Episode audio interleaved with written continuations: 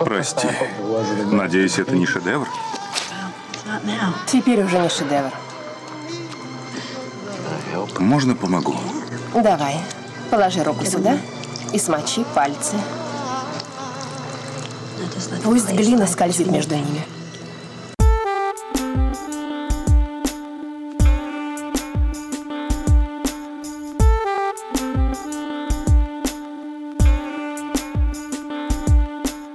Друзья, всем привет! С вами подкаст «Крысиное товарищество», выпуск номер 89. А, С вами, как обычно, ведущий Леша и Дамир. Дамир, привет! Привет, привет. И сегодня у нас в гостях Ксюша Балабух. Она занимается керамикой, у нее своя студия. Ксюша, привет, как дела? Привет, привет, хорошо. Как добралась до нас, как настроение? А, сегодня в Москве солнечно, настроение э, черешневое. Так, Ксюша привезла нам э, фруктов, ягод. Вот мы тут едим черешню и абрикосы. Это я вс- всегда забываю, как называется абрикосы, не знаю почему. Вот, и Ксюша переживала, что они будут невкусные, но они все очень вкусные. Вот, так что рекомендуем впитывать витамины, пока это есть. А, у нас есть классические вопросы к гостю. Первый, слушаешь ли ты вообще подкасты когда-нибудь? Присутствует ли это в твоей жизни? Вообще я слушаю, мне нравятся подкасты. Сейчас реже, потому что если я очень много работаю, мне сложно думать о чем-то другом и Мгм. слушать. То есть я отвлекаюсь, и это очень сильно влияет на работу. А вообще, да, первый раз послушала аудиокнигу и подкаст, когда у меня было сотрясение мозга. Поэтому мне нельзя было ничего не смотреть, не читать, и я послушала впервые аудиокнигу, а ты мне типа в понравилось. больничке лежала или, просто у тебя реабилитация была? У меня была реабилитация дома, в больничку Мгм. меня не положили, потому что это было... Насколько я знаю, сотрясение мозга не мешает восприятию информации.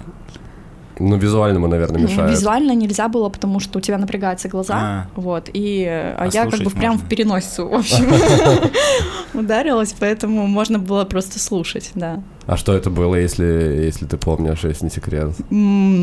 По-моему, что-то связанное Драка с... в баре. Да, именно так. Нет, нет, я имею в виду, что ты слушала. А я какие-то аудиокниги слушала, по-моему, Чехова слушала, если не А. ошибаюсь. А, И фантастику какую-то. Понятно. И «Скотный двор» обязательно я послушала, это я прям Ну, помню. ну, с Чеховым нам будет сложно поконкурировать. Надеемся, что будет так же захватывающе. И, конечно же, второй вопрос. Слушала ли ты вообще наш подкаст? Слушала, но не полностью. Я слушала про художницу. Да. Вот. Мне понравилось, очень Давай прикольно. вопрос, который поможет нам в дальнейшем развиваться. А какой хронометраж нашего под- выпуска нашего подкаста был бы идеальный, чтобы ты слушал его полностью?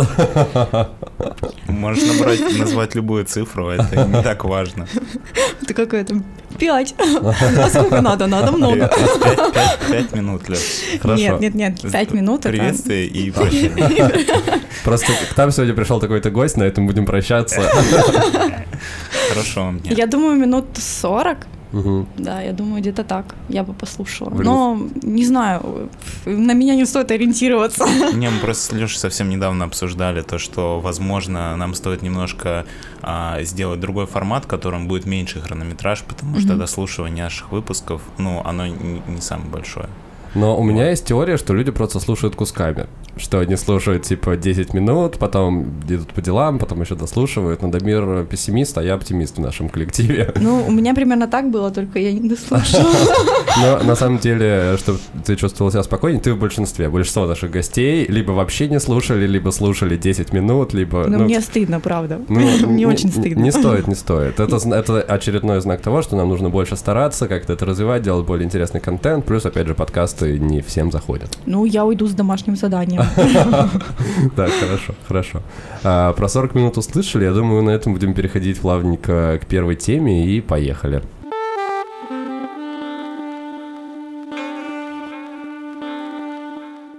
Леш, давай ты для начала расскажешь, как вы с Ксюшей познакомились. Мы с- И- с Ксюшей познакомились так, что я снимал квартиру со своим другом Саней, и в какой-то момент мы вечером гуляли, и я такой, блин, Сань, я не знаю, кого позвать на подкаст. Это был тот вечер, когда у меня пять гостей за вечер слились, и мне нужно было срочно кого-то найти. А, и он такой, а у меня у брата есть знакомая девочка, которая занимается глиной и керамикой. Я такой, блин, это супер классно, супер интересно, поделись, пожалуйста, контактом. Он поделился контактом, я написал Ксюше, и Ксюша согласилась к нам прийти. Но, правда, тоже не сразу, потому что у нас были накладки. Сначала мы что-то не могли, потом я заболел, потом Ксюша не могла, и вот, наконец-то, мы собрались, и, и вот Но такая... это все не так долго было, как ты рассказываешь. Ну, Там было промежутки 2-3 недели. Ну, да, да, Леша да. создает ценность просто этой встречи. Мы целый год вели переговоры, пригласить этого гостя, у которого нет времени вообще. Да, ну и хочется в целом начать с того, как вообще, Ксюша, у тебя появилась мысль и желание начать заниматься глиной и керамикой. Было ли это то, что ты посмотрела фильм «Привидение» с Патриком Суэйзи? И такая «хочу так же», или как это вообще произошло? Это такая боль на самом деле, но об этом я потом расскажу, про этот фильм и вообще в целом, что это такой очень стереотипный э, вариант того, как люди видят керамику и гончарство, и они думают, что это супер легко, но об этом, наверное, попозже, если будет время. А вообще, м, первый раз э, попробовала, наверное, в детстве мы лепили каких-то какие-то фигурки, когда у нас э, копали колодец. А, То есть вот. Типа там оставалась глина, и Да, такая, о, да. можно полепить, И мы прикольно. потом обжигали, по-моему, в костре или просто на солнце оставили. Я уже не помню, но это было супер весело. Это первое знакомство такое с глиной. А глобальное это было уже, когда я поступила в Америку, и там, ам, ну, я училась там в школе год, и там была возможность выбрать какие-то предметы, не такие банальные, типичные, как э, здесь. То есть это не просто математика, химия, физика, там можно еще и спортом заниматься, и м, художкой, и, не знаю, танцами, йогой и прочим-прочим. И один из вариантов был, эм, была как раз-таки керамика или ювелирка. Мгм. Вот. Ювелирка мне показалась слишком холодной какой-то. В общем, мне нравится, когда это делает кто-то другой, но не я. Вот. И я решила, что я попробую керамику. И, в принципе, мне понравилось. Э, Потом у меня был большой перерыв, но мне всегда хотелось к этому вернуться. Слушай, а можно чуть подробнее про вот этот вот этап, такая просто, ну, вот я поступила в Америку, выучилась на керамику, и типа, потом начала этим заниматься. Как вообще это все происходило? Ну, то есть ты училась в школе э, у нас в России, и была какая-то программа э, по переезду, обмена опытом, обмена... Как это все происходило? Итак, подкаст на 30 часов будет, потому что, а, в общем, глобально я сама из Молдавии, и то есть в Молдавии в 11 классе я поступила по обмену в Америку. То есть Мгм. там была программа по обмену, мне о ней рассказали, я прошла там все этапы, которые там были. Это Мгм. не быстрый э, процесс, то есть там это занимало примерно полгода. Вот, и 4-5 этапов, при том, что я вообще думала, что я не, не пройду. То есть я Мгм. до последнего такая думаю, я просто тренирую свой английский. Не стоит надеяться, что потом не разочароваться. Вот. Э, И когда последним, одним из последних этапов было э, интервью, э, то там был представитель из э, Молдавии и представитель из Америки, который представлял эту компанию по обмену. Мгм. Компанию вообще так компанию, программу по обмену, вот. И а меня спросили, чем э, особенно Америка, но что я ответила ничем, потому что потому что глупо меня об этом спрашивать, если я там ни разу не была, вот. И когда я вышла, мне сказали, ну ты вообще дурында что ли, ты не могла там соврать, ты сейчас вообще никуда не Ну, пройдешь, потому нужно что тебя было. воспитывали как молдавскую патриотку, и ты такая, О. лучше, лучше Молдавии ничего нет. а Молдавия и Молдова это одно и то же? Вообще Республика Молдова, но Молдавия звучит так А, ну это одна и А. та же страна, просто по-разному Ну, называется. да, то есть Молдавия была при Советском Союзе. А после распада это уже Республика Молдова, и то есть сейчас э, кто-то из Молдовы, наверное, будет давать А мне. Приднестровье это же вот та часть, которая отделилась от Молдовы. Ну, или она нет? пока что еще не отделилась, они Ну, хотят. типа там ну, какая-то сейчас, спорная. короче, политическая просто- меня будут. Давайте, Я просто пытаюсь понять географическое расположение. Давайте в Приднестровье, мы не пойдем, вернемся к программе. Тебе сказали, что ты зря сказал, что в Америке нет ничего особенного. Да, я сказала, что в Америке, наверное, нет ничего особенного, потому что я там ни разу не была, и э, как-то спрашивать меня об этом пока рановато. Вот если я поеду, тогда я скажу, чем она особенная, а так? Типа Слушай, из ну это, книжек. это хороший поинт. Такая, вот вы меня туда отвезите, и потом я скажу, как, как, как вот в это Америка вообще-то. Ну, мне сказали, ну ты глупышка, нужно было подлизаться. Вот. И посол такой, фак, я так хотел узнать ответ на этот вопрос. У нас есть отличные кандидаты, но мы должны узнать, что особенного в нашей стране. Да. А, В общем, я прошла. Это была про- программа на год, э, нужно было уч- учиться и жить в принимающей семье. Ну, Вот. то есть 11 класс, получается, ты улетала туда, жила Да. просто в семье в какой-то по обмену и ходила вот просто в школу, или там был какой-то Да. специальный класс для детей по обмену? А, нет, там не было специального класса. Там э, школа дает примерно 5-6 мест на студентов иностранных. И, и, э, то есть уже по округу сначала тебе находят школу, а потом возле школы тебе ищут семью. Вот, потому что найти школу сложнее, чем найти А где ты была? Какой штат? Я была в штате Огайо. Ohio. А. O, H, I, O. Вот. А ты выбирала, не выбирала, или просто как-то как тебя Там не выбирают, там вообще рандомно. А, Я очень сильно хотела, конечно, в какой-то большой город, но учитывая то, что я сама из очень маленького города, где население 4000 человек, меня, естественно, в Нью-Йорк какой-то бы не закинули просто. Ты бы там с ума сошла за секунду просто. Больше четырех тысяч, я думаю, что этого достаточно. Сказал посол такое, главное, что было больше, чем было до этого. Да, вот. В Америке, конечно, было сложно. Я Слушай, поменяла... ну это вообще удивительно. А ты, получается, ты ехала одна из своего, или у тебя были из какие-то... города Да, своего. да, да. А, вообще нас поступило двое, но в последний момент девочка отказалась. Мгм. И, получается, я ехала одна. И причем тебя не закидывают туда, то есть сразу пять студентов по обмену и все из Молдавии. Мгм. Нет, там вообще рандомный просто набор людей из разных стран. Мгм. Там из Пакистана у меня была девочка, и э, из Германии был мальчик. Ну, то есть там прям набор Сборная солянка. да, короче. чтобы ты не разговаривал на своем языке, а быстро Мгм. адаптировался и, в общем, а, прокачивал свой английский. И через год что было? Материться можно. Можно? Да, можно, мы не запрещаем. Ну, через год э, было очень сложно, потому что в Молдавии 12 классов, мне пришлось вернуться обратно в Молдавию, заканчивать школу. Вот. и- А, все, я понял. 12. Я просто думал, странно, что на последний год, Да, типа, да, что да. ты не планируешь потом никуда поступать. И получается, ты вернулась в Молдавию, доучилась год, и потом ты поступила здесь. А, да, я поступила в Россию, э, потому что не смогла поступить. ну, то есть я профукала все моменты подачи документов. Мгм. а, в другие страны. Вообще все очень сильно удивлены, что я отучилась в России. Вот. эм, Но, в принципе, мне нравится Москва, нравится темп, ритм. то Мгм. А на есть, кого ты училась? а, рекламщика. А. А, Реклама, связь с общественностью. Вот. Но реклама потом не стала заниматься, и при этом, вот как ты сказала, в Америке, когда ты была, у тебя был предмет, э, получается, это керамика, лепка из глины, ты этим занималась, и тебе это в тот момент понравилось. Меня вообще захватило. То есть э, у меня был один урок в неделю, Мгм. но я там сдружилась со своим преподавателем и тусила у него чуть ли не каждый день, когда у меня были промежутки между классами. Мгм. То есть, если у меня было окно, я могла прийти а, с люби- любым другим вообще классом, хотя это в целом не поддерживается, но меня пускали. Вот. Ну, еще я, когда ты поступаешь по обмену с этой программой, у тебя есть определенное количество волонтерских часов, которые ты должен сделать. Э, Собственно, одной из э, темой волонтерства у меня была гончарка, потому что кстати, это очень классная история, я ее супер обожаю рассказывать.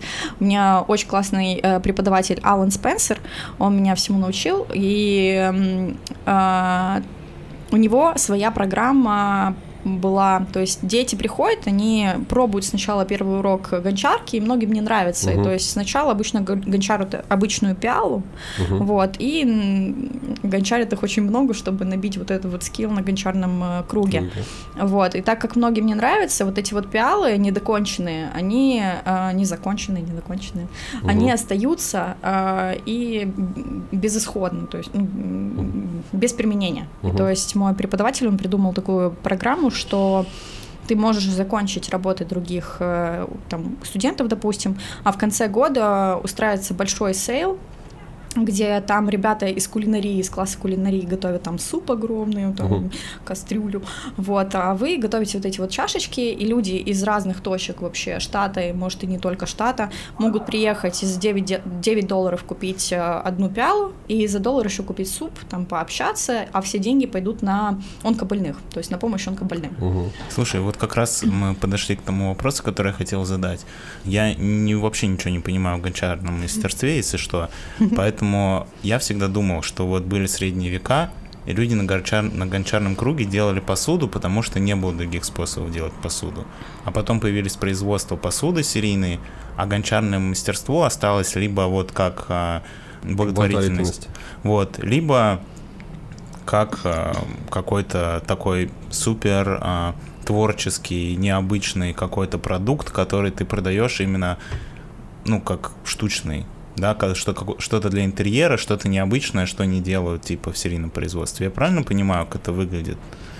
Ну, Зачем вообще заниматься гончарным мастерством в 21 веке, если, ну, ты можешь купить любую посуду в интернете?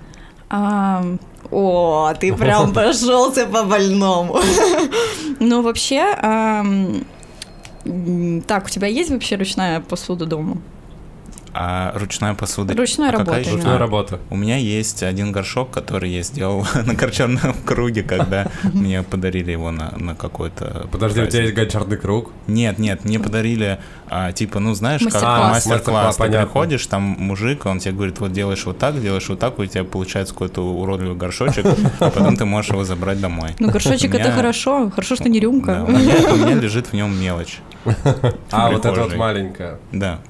Ну, м, вообще, э, это сейчас я скажу не свои слова, а скажу слова моей мамы, которая тоже такая, типа, вообще у меня мама э, только через год, ну, как у меня была мастерская, появилась своя, она пришла, потому что она жила в другой э, стране, и как бы она такая тоже как-то сначала, она меня всегда поддерживала, родители меня в целом поддерживают, вся семья, но она такая, ну, я не понимаю, в чем, типа, прелесть ру- ручной посуды, а потом, когда у нее появился свой набор, то есть этот человек есть теперь только из этой посуды, потому что это определенная какая-то ну, у этого есть энергия, то есть ты вкладываешь в это гораздо больше, чем э, в серийность, которая происходит на производстве. То есть э, это живой материал, который проходит все четыре стихии через землю, огонь, воздух, э, воду, то есть он себя впитывает вообще абсолютно все, и плюс впитывает то, что ты туда вкладываешь.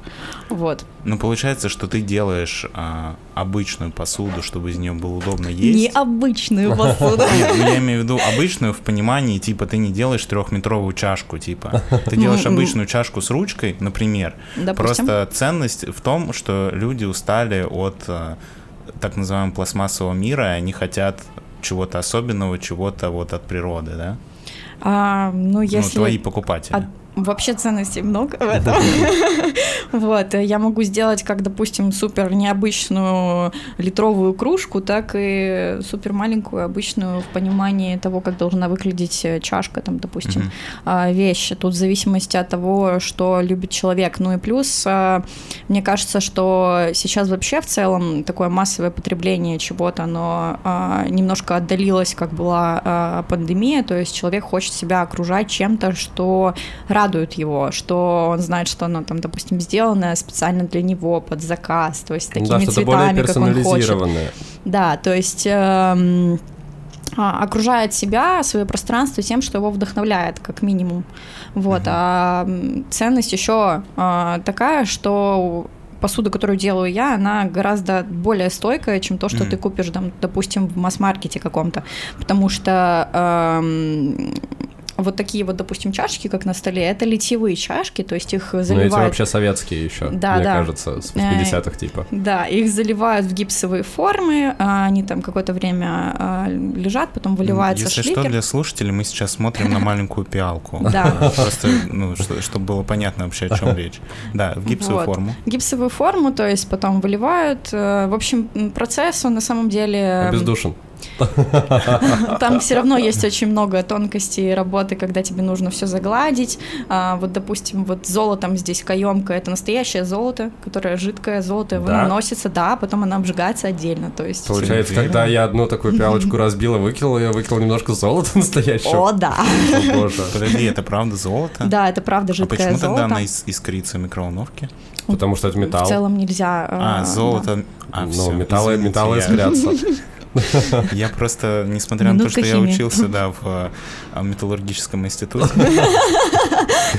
Нормально. это не, отразилось на моем профессиональном знании металлов. А, ну, я, наверное, люблю в целом и посуду делать, но мне больше нравится, конечно, делать какие-то большие объекты, то есть мне нравится делать вазы, Мгм. скульптуры. В этом я могу себя проявить больше, чем в посуде. Но это уже больше про интерьер, да? Да. А ты не думала уводить это в какие-то, ну, в какое-то большее творчество? То есть, или ты хочешь делать именно штуки, которые в обычном быту находят применение, чтобы люди их покупали? Или уходить, делать, не знаю, какие-нибудь инсталляции, еще что-то. Ты А, об этом думала? Я об этом думала, но есть э, такая история с тем, что у тебя есть часть каких-то, допустим, платежей Мгм. по материалам, по мастерской, и как бы нет особо такого времени, чтобы чем-то другим заниматься. Ну, то есть тебе нужно делать что-то, что будет тебя поддерживать э, твой уровень сейчас, а уже в, в дополнительное время ты делаешь что-то гораздо больше. То есть, допустим, я делаю вазы, и уже как бы их представляю на разных маркетах или выставках современного искусства.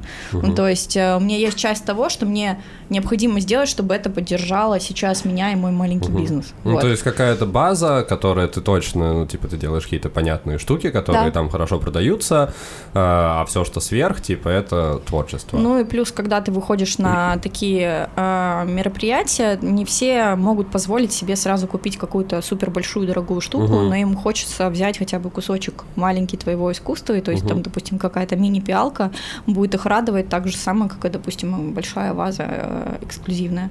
То есть э, люди хотят быть причастны, э, хотят и кусочек взять. Слушай, а ты их красишь? Или... Да. эм, то есть э, сначала глина, она один раз обожженная, она пористая, то есть она всю влагу из себя с первого обжига забирает, и то есть черепок становится пористый. И если им пользоваться, то он будет вбирать в себя всю влагу, будет вбирать всю бактерии, э, всю, все бактерии, и эм, то есть пользоваться им долго нельзя будет, потому что он в любом случае треснет а, от э, того, что он будет забирать как бы в себя все. А, поэтому есть второй глазурный обжиг, который делает как раз-таки либо глянцевую, либо матовую поверхность. Это измельченное стекло с разными элементами, а, которое наносится в виде там, суспензии какой-то. То есть это либо порошочек, который ты разводишь с водой, либо уже готовая э, глазурь. А, вот, э, и ты ее наносишь, и потом еще раз обжигаешь. Вот. То есть примерно по температурам это первый обжиг где-то до 1000 градусов, а второй обжиг это до а, 1300 градусов. То есть э, сутки первый обжиг длится, второй двое суток длится обжиг. И то есть потом ты получаешь свое изделие. И то, когда ты слепил, ты сразу его обжечь не можешь. То есть ты ждешь примерно а, 5-7 дней, чтобы вся влага сама по себе вышла.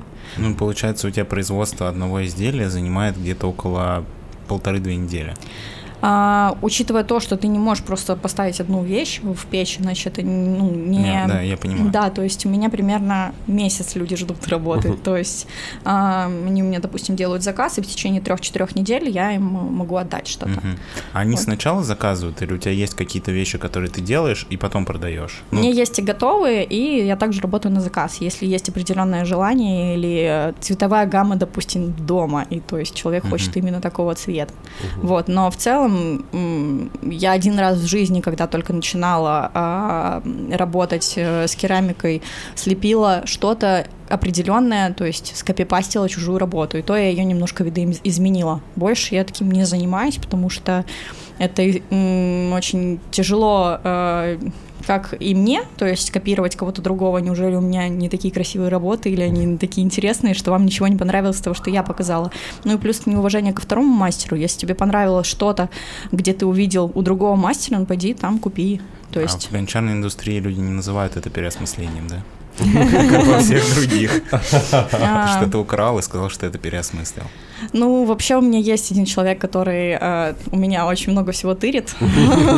Вот, поэтому это достаточно сложно. Мне, конечно, приятно в какой-то степени, что у меня что-то забирает зыринг и тыринг, как говорится, но, конечно, это очень сильно расстраивает. Вот.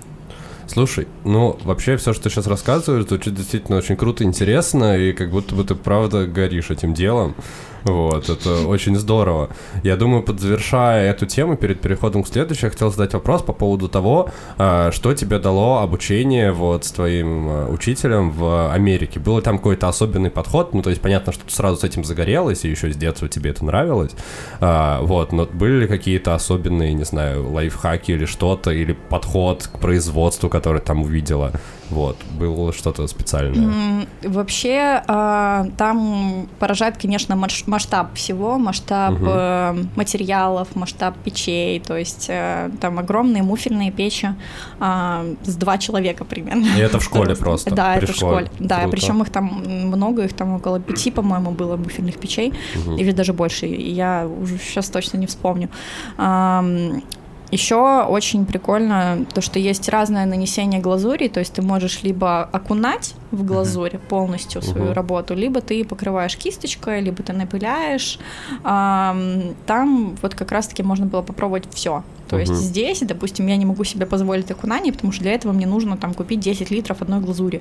А, ну, то есть это означает, что я смогу там... Во-первых, это не ну, не всем может понравиться цвет, который выбрала я. Мгм. Ну, то есть у людей разные вкусы. И то есть мне приходится покупать много разного по чуть-чуть, Мгм. чтобы э, сделать что-то необычное. Ну, и чтобы вариативность. чё- Да, да. А, поэтому я, допустим, не могу себе позволить окунание. Мгм. А, вот. А, плюс там мне подход, конечно, потому что то, как там обучают, э, разница, конечно, колоссальная. То есть я до сих пор общаюсь со своим преподавателем, Мгм. и он очень сильно хотел приехать в Москву, и когда мне я открыла студию, он очень хотел провести уроки М, в Москве. Крутяк. Да, то есть сейчас это уже э, Сложнее чуть-чуть? сложнее, да. Но сам факт того, что человек сам так горит, он любит преподавать, и он тебе так много всего может рассказать, и он тебе будет давать гораздо больше, чем, э, в принципе, там по программе ты э, Мгм. должен пройти. Ну, то есть он частичку себя еще тебе отдает и Да, еще больше себя конечно, зажигает. Это Круто. очень зависит от того, как тебе преподносится информация. Ну, знаешь, как говорят, что самая главная задача учителя — это разжечь э, в ученике интерес к тому, что он преподает, а не в самих по факту знаний. Мгм. А еще очень мне понравилось факт того, что там не было, в принципе, каких-то рамок. То есть, если, допустим, у меня был опыт э, в художке в школе, э, художественной школе в Молдавии, то есть у тебя там есть определенные паттерны того, как ты должен научиться рисовать, то есть натюрморт должен выглядеть так, а не вот так. То, когда я обучалась уже в Америке, там нет понятия, как правильно. То есть там Мгм. есть понятие того, как ты проявляешься. И это может быть э, в каком-то понимании красиво, а может быть как бы красиво по-другому. Вот, то есть нет понятия ни красиво, ни привлекательно. Там Out of the box, короче, подход. именно так.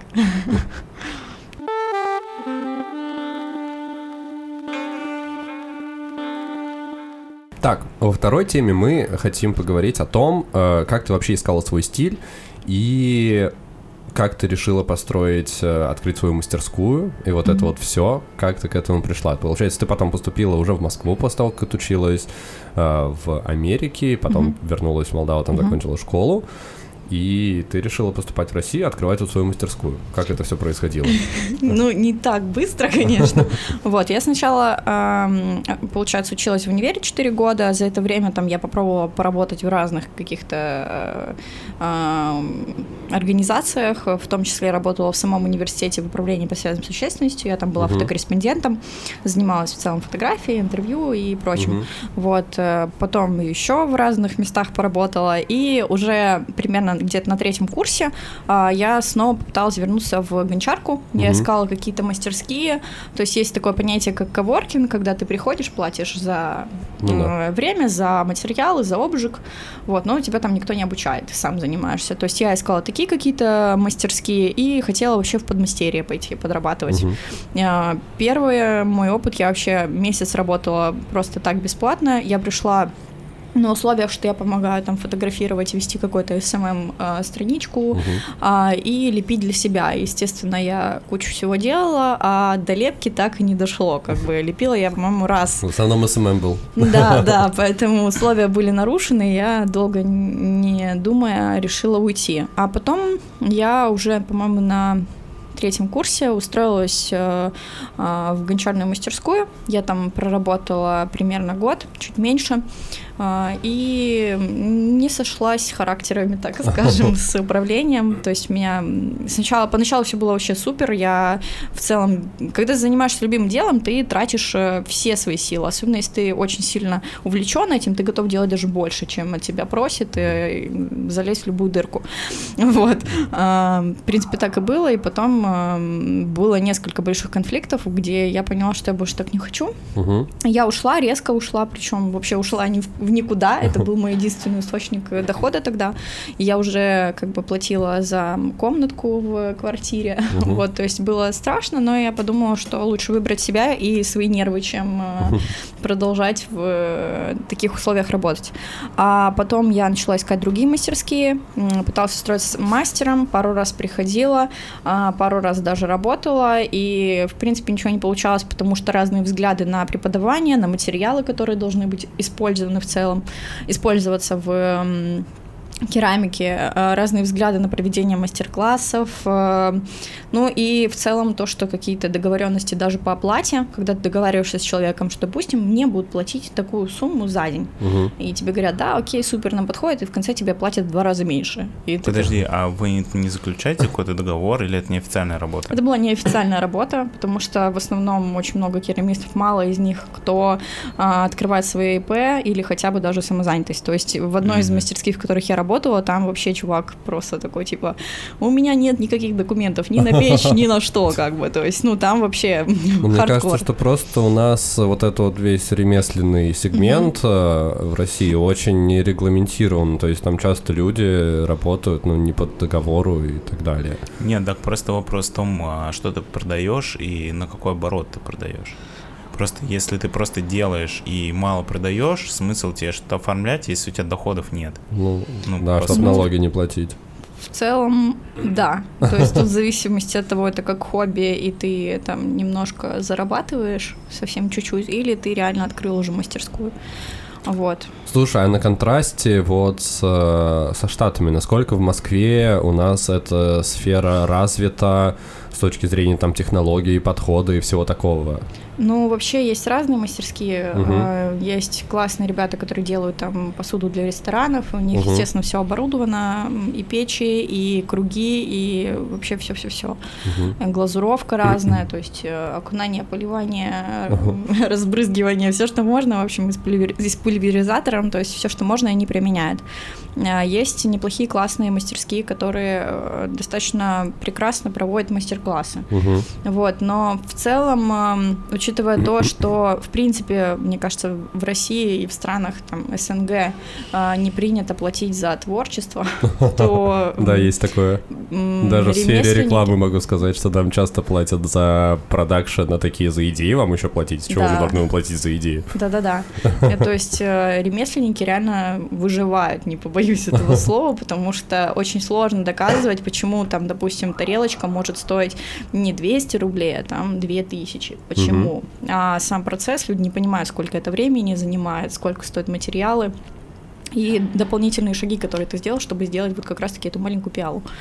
Вот. А есть ли смысл вообще человеку, для которого нет ценности в какой-то ручной работе, объяснять, почему тарелочка стоит 2000, а не 200 ну, рублей? вот, допустим, придет тебе на маркет бабуля, которая будет, вот, а я на прошлом маркете купила такую за 200 рублей. И ты будешь э, разговаривать с ней, потому что она к тебе просто пристала. Вообще, в целом, объяснять, э, доносить э, как-то ценность продукта в любом случае необходимо, когда ты начинаешь что-то масштабное. То есть человек, Просто, м, да. в своем понимании, он не, реально он просто не знает. Это ты шаришь в своей теме. То есть, допустим, ты в своей теме, допустим, будешь мне сейчас рассказывать, я ничего не буду в этом знать. И мне нужно, чтобы ты мне рассказал, в чем Ты твоя ценность. переоцениваешь мою тему. Не, на самом деле Я просто просто хочу дегустировать. я все время думал о том, ну вот с момента нашего разговора, насколько я Мгм. понял, вначале ты сказал, что есть некая группа людей, для которых а, обладает ценностью то, что это какой-то специальный продукт Мгм. для них, что это что-то особенное, что это не такое, как на фабрике, что это там может быть лучшего качества и так далее. И, соответственно, человек, для которого эта ценность не представляет, ну вот как я пришел, говорю, типа, о, горшочек, типа, вот, что, что это, то, ну, как бы ты мне вряд ли сможешь продать тарелку за 2000 рублей, потому что для меня сама ценность, типа, вот этого вот всего крафта, она, ну, не существует, потому что я просто не в теме. Вот, э, самое главное, что ты сказал, потому что ты просто не в теме. И в целом можно продать э, человеку и рассказать, ну вообще се- сейчас про- вообще другая тема, но ремесленничество просто как само без продажи не может существовать. То есть если ты реально хочешь зарабатывать на своем любимом деле, тебе нужно быть продажником. И Мгм. тут как раз-таки включается тема, когда тебе нужно доказать, что эта чашечка за 2000 будет самой опупительной чашкой, которая э, была в твоей жизни. Навсегда она ее останется, и ты будешь ее таскать из одного города в другой. В принципе, что и происходит там, допустим, с посудой, которую меня покупают. Там ребята могут переезжать в другие страны, и они мне будут, ой, я забрала твою чашечку, которую я тебе там купила.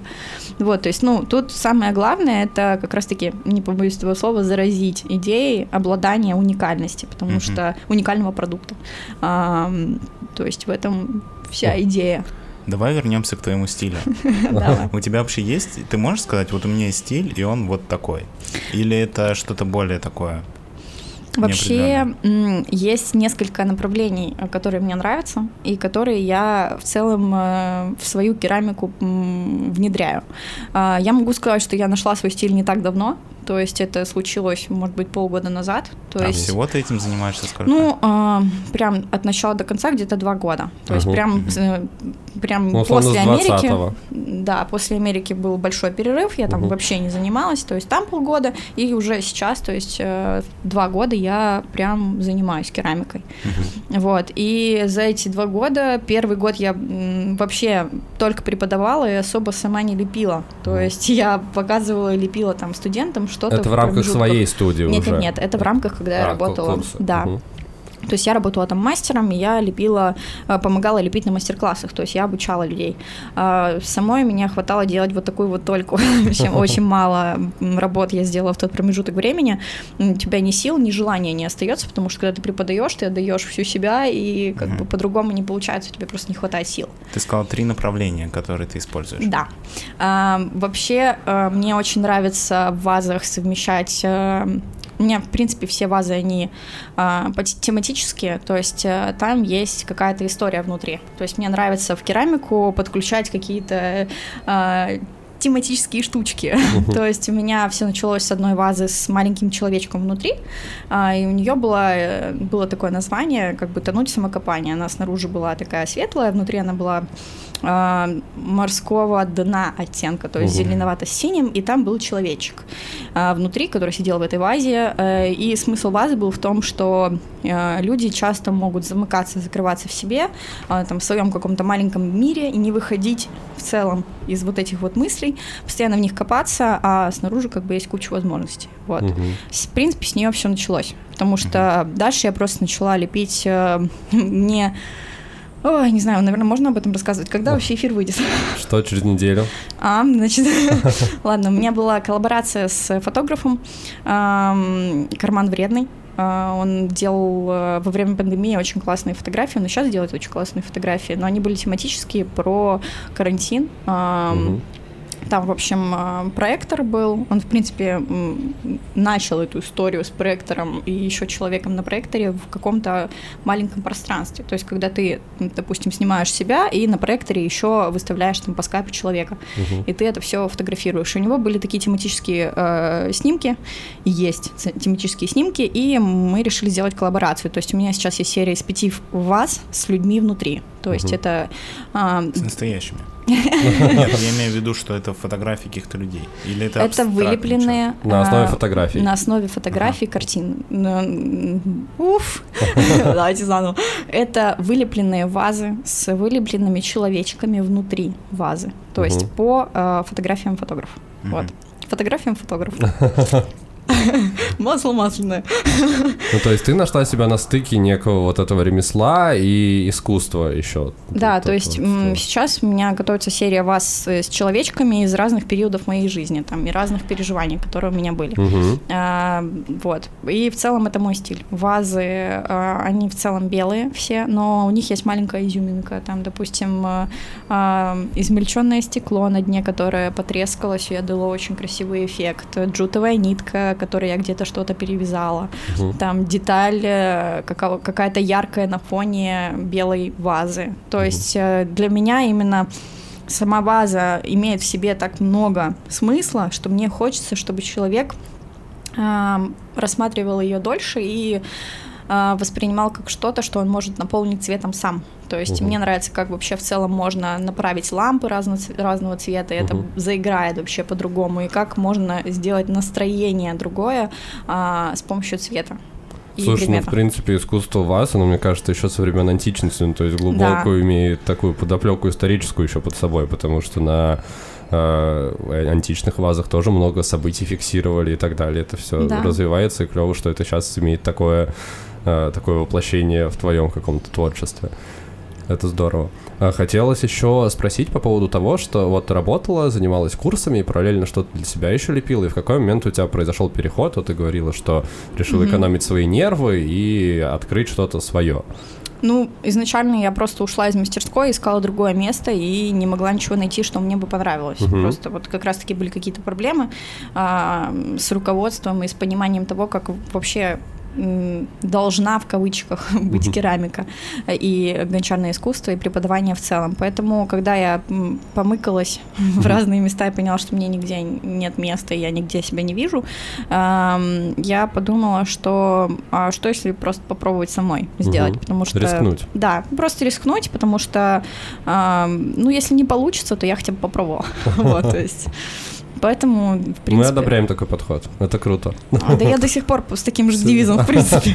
Всегда надо пробовать, не надо бояться, надо начинать что-то делать. Да, то есть я ушла вообще в непонятную среду э, для себя, то есть я шла как котенок с закрытыми глазами, потому что у меня не было, в принципе, такого опыта, и людей рядом, которые там, допустим, открывали свой бизнес, а, потом появились. А, Как раз-таки первая мастерская мы открыли совместно с одной девушкой, она занималась свечами, а я занималась керамикой. У нас было маленькое помещение, мы делили его пополам, и это был вообще офигенный год, потому что мы обе очень сильно росли вдвоем, то есть я не одна шла по этому пути, так скажем. Вот у меня был человек, который проходил все этапы пиздеца. Вот, поэтому это было интересно, вот. А потом, а, спустя год, мы поняли, что мы уже выросли из маленького помещения и переехали в другое помещение в одном же в одном здании, то есть у нее мастерская была на первом этаже, а у меня на втором этаже, вот. Но учитывая все события, она просто сейчас продала бизнес и уехала, вот. Поэтому я сейчас э, в каком-то плане э, подстраиваюсь э, и учусь вообще чему-то другому. Вот. Делать это все самостоятельно. Ну да, в целом да. Слушай, а с какими сложностями ты вообще столкнулась с точки зрения организации вот этого всего процесса, ну, то есть поиск помещения, покупка оборудования и так далее? А, ну, я, наверное, может быть, сейчас э, покажусь какой-то вообще сумасшедшей, но э, вообще печка, самая малень- маленькая, небольшая печь э, российского производителя будет стоить примерно 100-150 тысяч. Мгм. Вот, где, допустим, немецкая печка такая же, такого же объема будет стоить 300. Мгм. У меня было 50 тысяч. Вот, больше у меня денег не было. А, Мне часть денег дали родители на печь, а часть... э, И потом просто случилась магия. То есть э, просто приходили подработки, и я зарабатывала в момент, когда уже мы подписали договор э, аренды. Вот, и то есть деньги приходили на запрос. А, Как бы это ни звучало, то есть... Подожди, а ты что-то уже продала к тому моменту? Нет, в том-то и дело. то есть- Получается, ты набрала заказов? Я а вообще не набрала купила? заказов. Я была просто человеком, который такой, а почему бы не открыть что-то свое? И мне 50 тысяч, часть из которых была, им- точнее, все эти деньги были для пе- печи. То есть больше мне ничего не было. Но мне нужно было накупить там, не знаю, стеллажей, а, стульчиков, сту- э, с- столов, Мгм. прочего инвентаря. У меня на тот момент был уже гончарный круг, мне его подарили. Вот, я в, пространстве карти- квартиры гончарила и всем мешала. Вот, поэтому там гончарный круг у меня было. Всего остального у меня не было. Вот, и у меня не было ни заказов, ничего. Ну, как бы на тот момент как раз-таки э, у меня появились заказы и появились выездные мастер-классы. Но у меня еще не было печки. То А, есть я понял. я Ну, ездила мгм. обжигать в другие мастерские. И в этом как раз-таки загвоздка. да. Я просто никак не мог понять, как ты а, начала работать и зарабатывать деньги, Да. если у тебя было 50 тысяч, а печь стоит 150. Ну, Ксюша уже сказала, что Да. на производство продукции у нее уходит месяц, и за месяц дополнительно еще успеешь заработать на печь, чтобы обжечь, обжечь все. Ну, там просто вот я сначала как бы лепила да, я что-то немножко перепутала, в общем. Сначала я лепила просто дома, и я проводила выездные мастер-классы в разных мастерских, то есть не обязательно это были гончарные Мгм. мастерские. Мгм. И потом я эти все работы тащила к себе на квартиру, в маленькую комнату, и оттуда я уже тащила куда-то обжигаться в мастерскую. И как раз-таки здесь была самая большая загвоздка, что есть часть керамистов, которые халатно относятся к обжигам. То есть обжиг — это очень важная часть в керамике. Если ты как-то, допустим, решишь сэкономить на времени либо решишь поставить температуру чуть ниже. У тебя изделие просто через, там, допустим, месяц, оно просто все будет в сколах, или оно просто все развалится. И это то, с чем я столкнулась. То есть пару работ мне просто сфакапили, Мгм. и это были работы с мастер-классов не мои, это были работы других людей. И когда я поняла, что так больше не может быть, плюс ам, есть факт брака и того, что у тебя разбивается во время того, когда ты это переносишь куда-то, потому что когда из глины выходит вся влага, она становится супер хрупким. Мгм. То есть, когда у тебя там половина, допустим, твоих работ просто Разваливаются? разваливаются из-за того, что там таксист э, не заметил яму, и ты ему при этом говорил, пожалуйста, очень аккуратно ездите, едите, пожалуйста, 5 километров в час. Вот. Поэтому как бы это и сподвигло к тому, чтобы была своя печка. А ставить печь, допустим, в квартире, это нужно быть супер отчаянным человеком. Вот, поэтому я уже начала искать помещение. И тогда а, как раз-таки я занималась, я не могу сказать, что все деньги, которые а, я заработала на мастерскую и на оборудование, были именно из кер- с керамики. Нет, у меня были Мгм. подработки вообще из разных сфер. То есть я там выходила танцевать, я Мгм. выходила фотографировать. С миру по нитке, короче, Вообще на то, чтобы Да. запустить свою мечту. Да. Слушай, ну а сейчас а, у тебя есть какие-то подработки или это твоя основная деятельность? А, вообще это основная деятельность, но иногда я ради фана выхожу танцевать. Вот, то есть я танцую в кафе небольшом восточные танцы. Но раньше я, в принципе, когда первые два года в Москве, я этим занималась на постоянке. То есть я днем училась, а вечером я танцевала. Вот. И Ага. так я зарабатывала себе на жизнь. Потому что, в принципе, мне не хотелось э, просить денег у родителей, и я хотела быть такой самостоятельной. Ну, это такой хаслинг получается немножечко. Ну да. Ну, в целом сейчас э, это твоя мастерская, она приносит тебе доход, чтобы ты могла делать, принимать новые заказы, что-то делать, и при этом еще сама обеспечивать какую-то свою жизнь. Да, э, да, но все равно как бы это очень сложно, потому что мне хочется уже выйти с э, момента, когда ты и босс, и исполнитель, и вообще доставщик, и Мгм. просто когда в те- ты в со- себе сочетаешь все обязанности, мне хочется еще человека в студию, и как раз-таки в этом начинается новый этап, когда мне Мгм. нужно расширяться и то сейчас я уже привлекаю одного человека, потому что у меня первый большой заказ в ресторан, я делаю 60 тарелок, Мгм. и то есть я привлекала человека, чтобы а, она мне помогла слепить и заглазуровать все.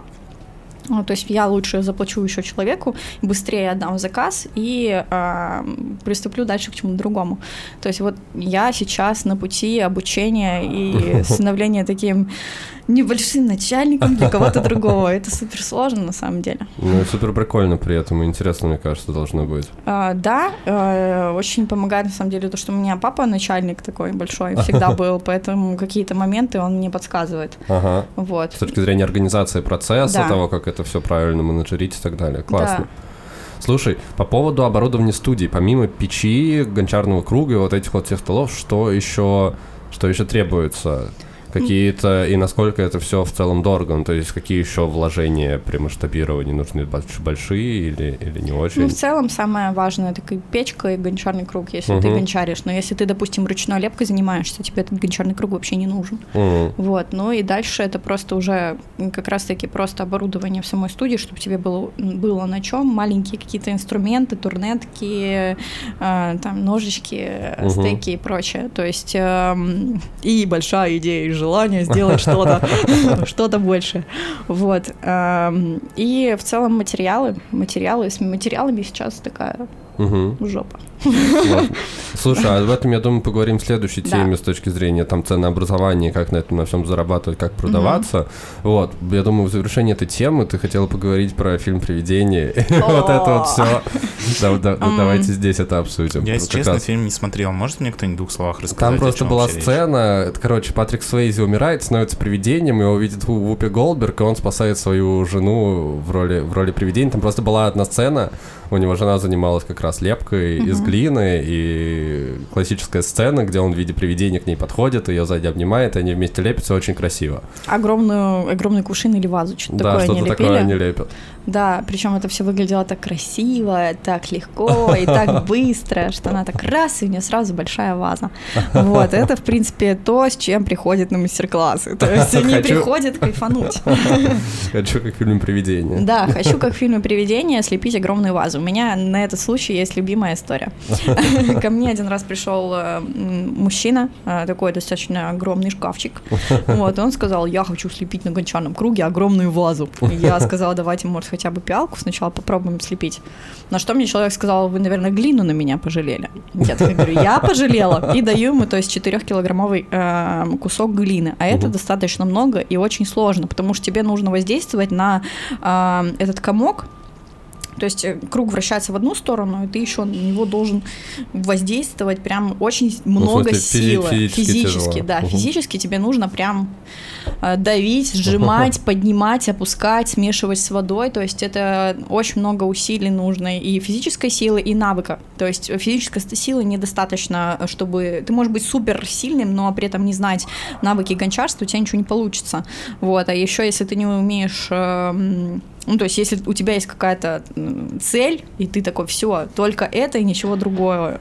То есть, когда ты зациклен, и ты не готов реально просто поучиться найти, не знаю, выйти, допустим, не с чашкой, а с пиалкой или с тарелкой Мгм. раскрытой, и ты расстраиваешься, постоянно пытаешься все контролировать, то ты очень сильно разочаровываешься. Э, Заканчиваю историю про чувака. В общем, дала ему 4 килограмма глины, и, э, в общем, он весь вспотел, с носа у него прям на комок глины капало, можно было воду даже не добавлять наверх, и в конце концов он ушел с маленькой рюмкой и сказал, что вообще все эти фильмы, привидения и прочее, это... Стараюсь не материться, вдруг папе отправлю. Вот, эм, что это все Обман и фейк. Спасибо. Именно так. То есть эм, люди приходят, и они на самом деле не понимают, что на самом деле это не так легко. Но если ты умеешь расслабляться и умеешь доверяться процессу и слушать, то у тебя может получиться очень классная вещь с первого раза. Вот, но это э, как раз-таки зависит от характера человека. Очень много зависит от характера человека. Мгм. Вот. Именно финальный продукт. Да, и процесс. И ты можешь быть эм, в, ожиданиях и ждать определенного там итога или процесса. Потом ты приходишь, у тебя твои ожидания не совпадают, и ты либо расстраиваешься, либо ты такой, о, класс, это то, я об этом даже не мог подумать, мне нравится. И тогда получается что-то вообще нереальное, то, что ты не ожидал. Слушайте, ну давайте тогда пойдем дальше, уже предметнее поговорим о том, как это все продавать.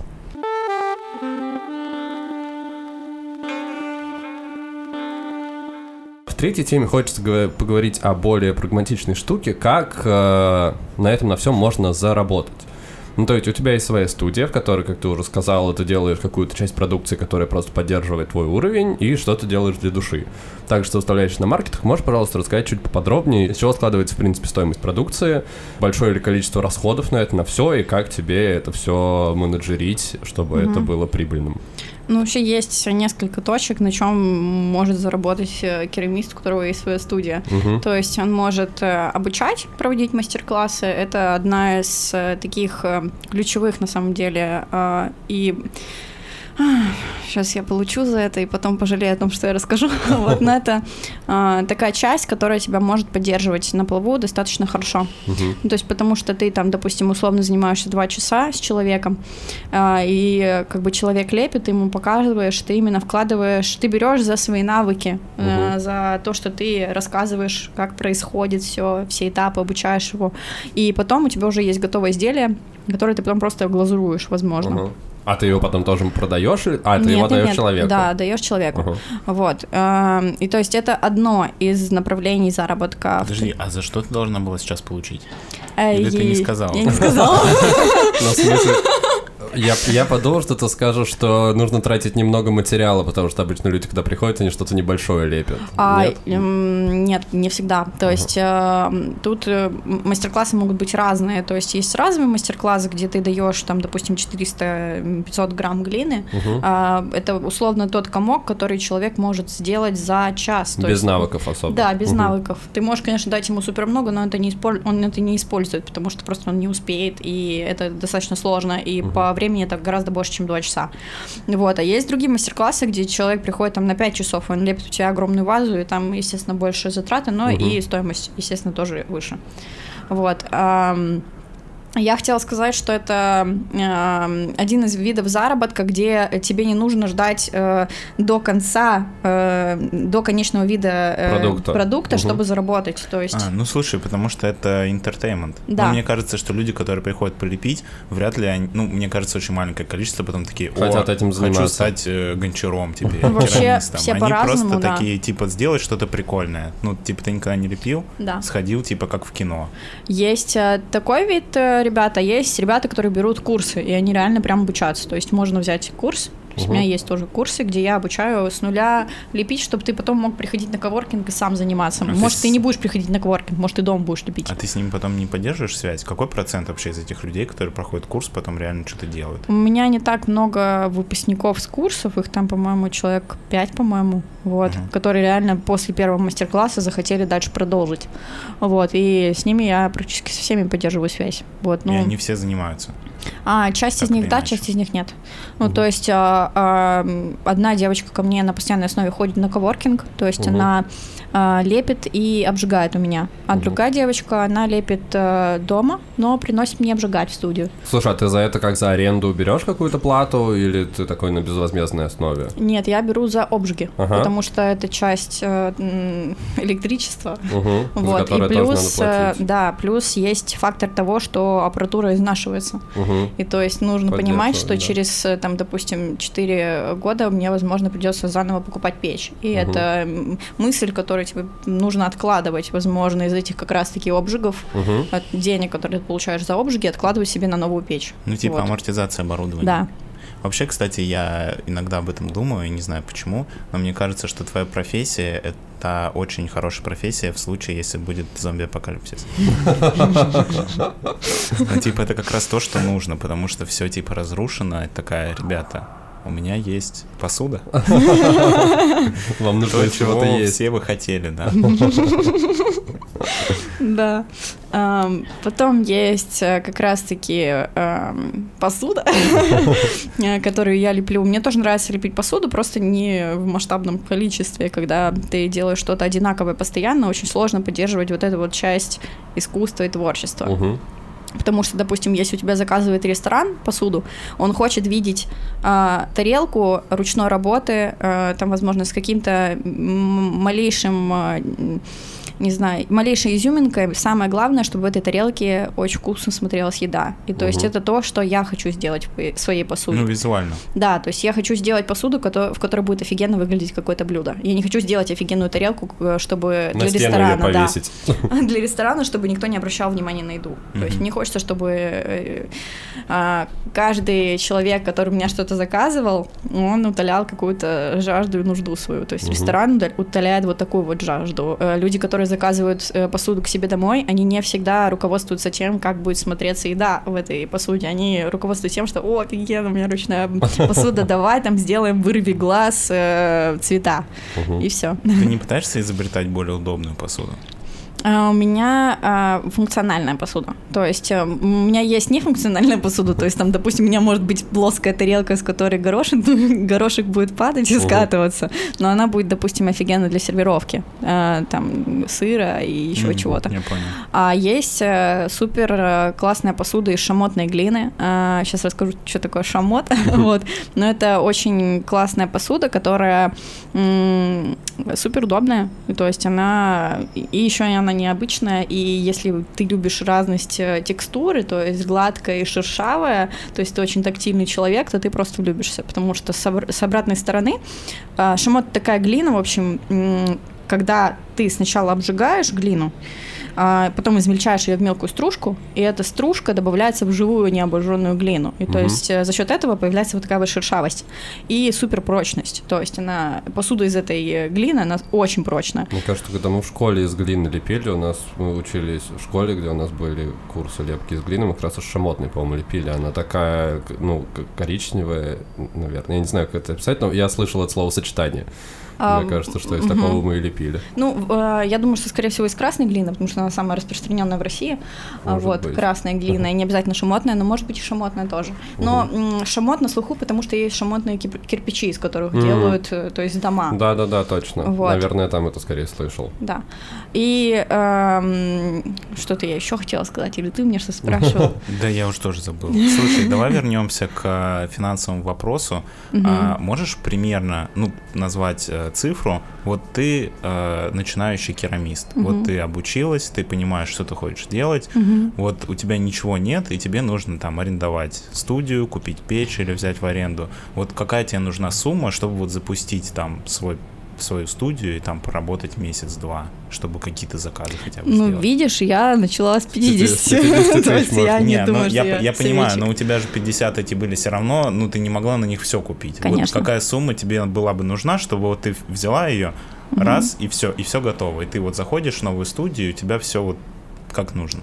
Блин, ну чем больше, тем лучше. Мне кажется, так не бывает. Ну, я Да. имею в виду какая-то минимальная, может быть, там, типа, полмиллиона, миллион. Ну, затрудняюсь ответить Сложно, на это этот вопрос. сложный Ой, вопрос. очень сложно, потому что тут зависит от того, какой ты будешь выбирать. э, То есть будешь ты покупать э, э, немецкие печи, или ты будешь только российскую покупать. Будешь ты покупать маленького объема печку, или там, допустим, для ювелирных украшений из керамики, и ты будешь делать там что-то в такой коробочке муфельной Короче, печки. зависит от твоих целей Да, и задач. да. То есть я покупала печь э, стандартного такого размера для гончарных мастерских, потому что я сразу знала, что мне, я хочу преподавать. То есть э, мне важно именно рассказывать, э, общаться и э, заражать людей керамикой. Вот. То есть поэтому я покупала такую печь. Ну и плюс, чтобы лепить вазы побольше. Потому что маленькая печь, ты в общем, тебя очень сильно сковывает. Даже сейчас печка, которая у меня на 40 литров, это очень э, мало, учитывая то, что я делаю 60 тарелок. И то есть я сейчас думаю о том, куда бы повести свои э, тарелки на обжиг, чтобы Мгм. быстрее отдать заказ. Вот. Ксюша, из чего складывается вообще стоимость э, продукции? Ты сказала, что вот 2000 рублей там за тарелку условно, это нормальная цена, это примерно средняя по рынку, на что ты ориентировалась, и понятно, что входит материал, работа, вот подробнее можешь чуть рассказать? Ну, а, во-первых, а, есть, э, когда ты лепишь дома, а, у тебя одна ценовая политика. Мгм. Когда ты лепишь уже в студии, у тебя есть помещение, у тебя другая ценовая политика. Мгм. Но изначально ты просто просчитываешь э, все материалы, глину, э, глазури, два Мгм. обжига, и добавляешь факт брака, который случается в керамике очень часто. То есть просто, допустим, из-за того, что там сквозняк был случайно в помещении, у тебя на этапе сушки могут треснуть там часть работ. И это тоже учитываться должно быть в стоимости. Плюс это факт аренды студии, Мгм. это свет, это электричество, это вода. И, естественно, часы. Э, Ну, за то есть работу. работа, а идея еще, Да. например, у тебя За есть... эксклюзив будут платить дороже. А у тебя зависит от идеи? Ну, то есть вот ты рассказала про два примера. Один про э, человека на дне, на дне морском, и второй про вот эту коллаборацию с фотографом. У тебя зависит от сложности идеи и как ты ее родила, стоимость? Или у тебя есть какой-то примерный прайс за то, что вот эта коллекция идейная, а вот это вот я просто под заказ лепила? Ну, у меня, допустим, есть часть ваз, которые просто интерьерные, но они супер красивые, и они там начинаются от 25 тысяч. Вот. А вазы, которые требуют очень много внимания, и есть вазы, которые я перелепливала 3-4 раза, потому что не получалось, потому что трескало при втором обжиге, допустим, м- может потрескаться. И э, то есть за это ты уже берешь стоимость дороже. Вот. И я ответила на вопрос. Да, ответила. Ответила, из чего складывается и что, за- что, что иногда приходится брать дороже.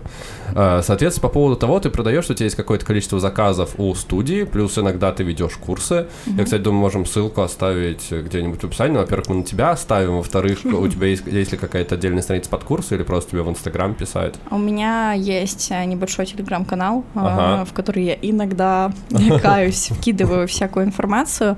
А, Вообще вообще у меня в инсте есть отдельная э, рубрика, там есть такая история, как путеводитель, Мгм. и там у меня расписаны все мастер-классы. Плюс сейчас э, планирую сделать сайт, потому что очень Мгм. хочется сделать оплату онлайн, очень хочется трафик людей, учитывая то, что нужно подстраиваться как-то под новые реалии. Мне хочется Мгм. делать э, а, настройку через Яндекс Директ, чтобы Мгм. можно было рекламу Ну, подключать. то есть запускать... А, да, а до Да. этого ты вообще еще с рекламой не сталкивался? А, Были какие-то вот коллаборации? А, в Инстаграме запускалось? Да, только в Инстаграм, ну и а, делала через э, приложение реклама, Ага. вот, то есть настраивала. Мне показали, я дальше сама выбирала методом тыка. Слушай, ну мы все ссылки-то нам пришли, мы все оставим. Ребят, в описании Спасибо. будет ссылка и на социальные сети Ксюши, и на курсы, на телеграм-канал. Мы все оставим. Переходите, смотрите, приходите на курсы Уи. лепки из глины. А, Соответственно, вот у тебя есть какое-то количество заказов минимальное, которое тебе приходит там в месяц. А, Параллельно ты еще продвигаешься через маркет. Ты была на Да. Win-Win Market. А, Как туда попала? Потому что к нам буквально несколько выпусков назад приходил Иван, и, и до этого еще приходила его супруга Наташа, и они тоже были на Win-Win Маркете. Я у них был и купил там картинку даже одну. Вот. Как туда попала? Как тебе этот опыт? Ты первый раз была или нет? Я первый раз была на Винвин. Мгм. а, на маркетах я уже около года, плюс-минус. Мгм. И Винвин мне понравился. Я узнала о нем от своего друга художника. Мгм. А, И я, в принципе, подала заявку, но я думала, что меня не возьмут. То есть я думала, что, возможно, я еще не доросла до уровня э, выставочного искусства. Такого артиста Да, выставочного. но Ага. на самом деле именно этот маркет очень сильно на меня повлиял, чтобы пересмотреть какие-то взгляды на себя и на свое творчество. Ну, типа, потому больше что... поверить в себя. Да, потому что когда ты делаешь что-то, и ты не слышишь такого явного от- отклика от большого количества людей, Мгм. у тебя как бы глаз, он немножко подстирается, и тебе кажется, ну, это типа обычно, это делают наверняка все. Мгм. Вот, а потом ты выходишь на какие-то такие мероприятия, возможно, видишь другие работы, э, потому что человек в любом случае он сравнивает, как бы там не говорили, что нельзя сравнивать, это вложено. Вот, Ну а как ты поймешь, что хорошее, а что плохое, если ты не сравниваешь? Да. да, Базовое, что нужно делать, смотреть по сторонам.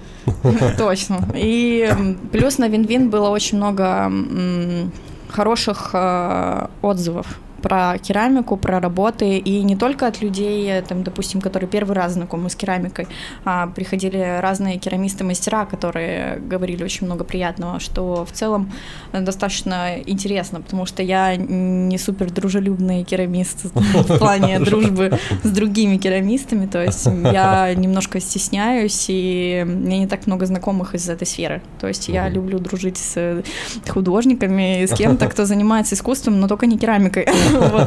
Потому что я сразу чувствую какую-то напряженность в А, ну типа из-за конкурентной среды? Типа А я, я думаю, они да. что-нибудь украдут. Да-да-да. Все мои идеи. От идеи до продукции. В принципе, так у меня один раз и произошло, поэтому я думаю, что это просто опыт. Ну, не знаю, мне кажется, когда у тебя кто-то ворует идею, это как знак того, что она была крутая. Да, но тут есть еще такая история, что когда ты популярный, у тебя воруют идею, все понимают, что это у тебя стырили. А есть история, когда ты еще не популярный, но твою идею стырили и присвоили. Возможно, присвоил человек, который более там с аудиторией гораздо. Более И то есть э, ты тут э, очень сложно Доказать Да, вообще. доказать. Вот. Плюс в искусстве очень сложно, в принципе, доказать э, свое авторство, потому что, не знаю, даже в рекламе немножко там шире с- в логотипе, это уже другой логотип Да. в плане. Ну слушай, сейчас вида. у нас есть NFT в целом. Ну да, да. Можно, можно делать виртуальные копии своих, э, своих Слушай, у меня тут еще родился вопрос. А насколько гончарное мастерство далеко от скульптуры? А, о боже. Ты можешь сказать, что максимально далеко, и мы просто пойдем дальше? А, Короче, гончарное искусство и скульптура, они, ну, короче, ты можешь заниматься гончаркой на гончарном круге, а можешь лепить, допустим, ручной лепкой, это будет скульптура. А можешь делать что-то, наверное, на гончарном круге, это будет скульптурой. Ну, то есть, блин, тут очень много вариантов Ну, развития тонкая событий. грань, да? Да. Просто Вот. когда ты начала говорить про а, как про искусство, Мгм. про гончарное мастерство, я сразу подумал, что ну какие виды искусства мы все знаем, типа это живопись, это скульптура, это какая-то какой-то перформанс, и поэтому мне пришло в голову, что это Мгм. похоже, как будто бы, да, это в одной сфере. Ну, просто я, наверное, свои вазы больше к скульптурам отношу, потому что если в них есть какая-то история... Ну, и а, концепция. Да, и концепция, то Идея. это уже больше как арт-объект. А, м, То есть... а, Поэтому грань, она такая. Ну, то есть это просто скульптура в форме вазы. Да. Типа того. А, И, соответственно, какие у тебя планы по масштабированию этого всего? Ну, То есть ты хочешь наращивать объемы, ты сказал, что хочешь брать себе еще человека, возможно, там... Возможно, знаю, несколько. Возможно, ну, в идеале несколько, чего мы тебе, конечно же, желаем, чтобы это все росло, и ты занималась своим любимым делом, и только больше и больше развивалась. А, У меня в планах, э, я очень сильно хочу дальше работать с ресторанами, как бы это ни было э, сложно и страшно. а, потому- Именно с точки зрения договоренности, согласования и всего такого. э, с точки зрения цена-качество и эксклюзив для ресторанов. Мгм. То есть мне хочется... Просто история с ресторанами меня так держит, потому что мне нравится посуду делать тоже. Мгм. Вот. Просто мне хочется генерить идеи какие-то, возможно, интересные, делать э, тарелки и чашки. И потом Мгм. просто, чтобы уже люди, э, кто в подчинении, мог сделать, э, там, допустим, масштабировать, э, потому что я сама вручную, не- очень долго мне понадобится времени, чтобы сделать что-то Ну, масштабное для ресторана. заказ. Да, поэтому хочется больше, конечно, генерить, э, Мгм. придумывать, заниматься как раз-таки вот этой вот частью. Больше идейной частью заниматься и менеджерской. Да, спасибо. И делегировать за производственные задачи на сотрудников. Да, и делать э, то, что цепляет меня и меня очень сильно волнует. То есть рас- раскрывать какие-то темы как раз-таки Мгм. в вазах, в скульптурах. Вот. А, Вот, я вспомнил вопрос. Вопрос у меня был про то, какой сейчас процент у тебя заказов идет просто от людей, которые к тебе приходят за какими-то за каким-то персонализированным твоим творчеством, и какой процент действительно коммерческих заказов от ресторанов и так далее. Насколько там в Ой, процентном я- соотношении? Я только-только на начале пути взаимодействия с, с ресторанами. Мгм. То есть у меня должно было быть несколько проектов еще с другими ресторанами, но с- опять-таки там не получилось. Поэтому у меня сейчас один ресторан, с которым я Мгм. работаю, и я хочу привлечь еще другие рестораны. Вот. А получается, что ты это все и менеджеришь, и продаешь, и делаешь в основном, и, А, ну, нет. на дуде и грец. Сразу все.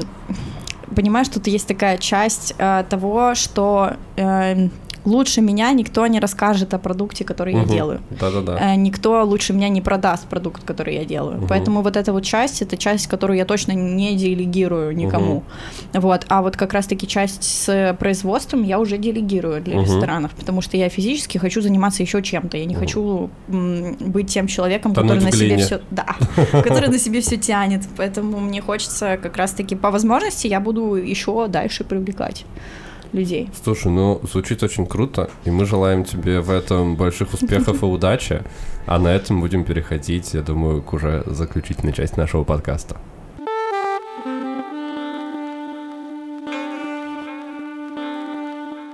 Друзья, вот такой вот у нас получился 89-й выпуск подкаста «Крысиное товарищество».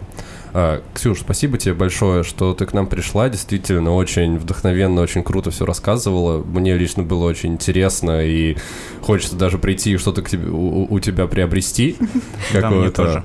Какую-то классную тарелку, возможно, даже сходить на курсы, потому что интересно, и мне, мне интересен вот этот челлендж, тоже сказал, что это сложно физически, я хочу попробовать 4 килограмма глины готовят для тебя? 4 килограмма глины. Не, я подумал на самом деле, что это может быть очень крутой какой-то подарок.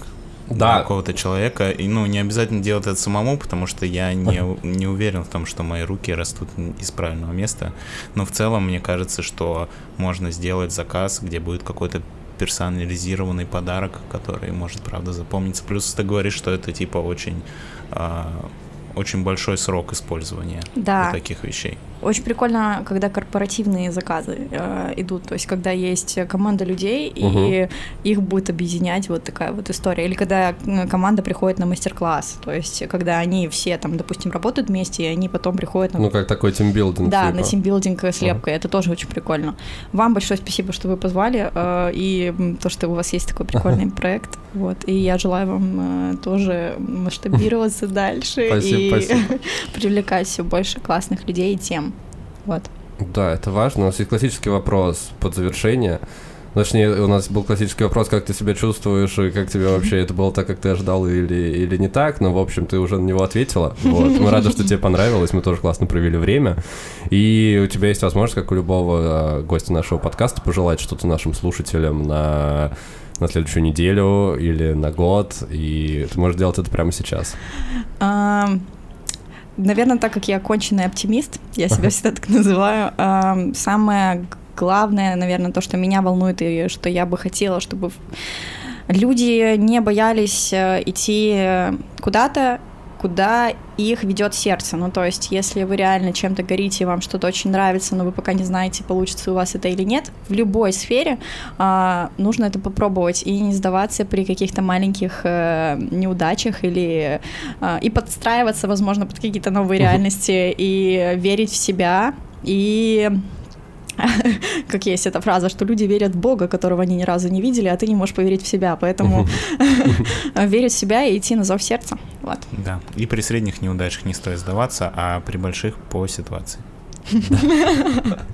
Мы подписываемся под каждым словом. Прекрасное пожелание. А с вами, как обычно, были э, Лысый парень и парень футбол крысиное товарищество а, и Ксюша Балабух. Да, у нас, конечно же, есть наша площадка Boosty. Мы напоминаем, что нас можно поддержать э, щедрым или средней щедрости донейшеном.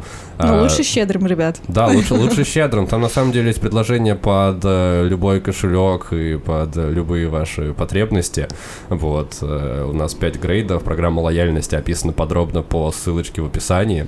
А, соответственно, у нас уже есть два подписчика, мы их в каждом выпуске в конце благодарим. Это Дени и Лапулек. Ребят, спасибо вам, что вы все еще нам платите. Вот, надеемся, что подписчиков станет только больше. А на этом всем хорошей недели и пока-пока.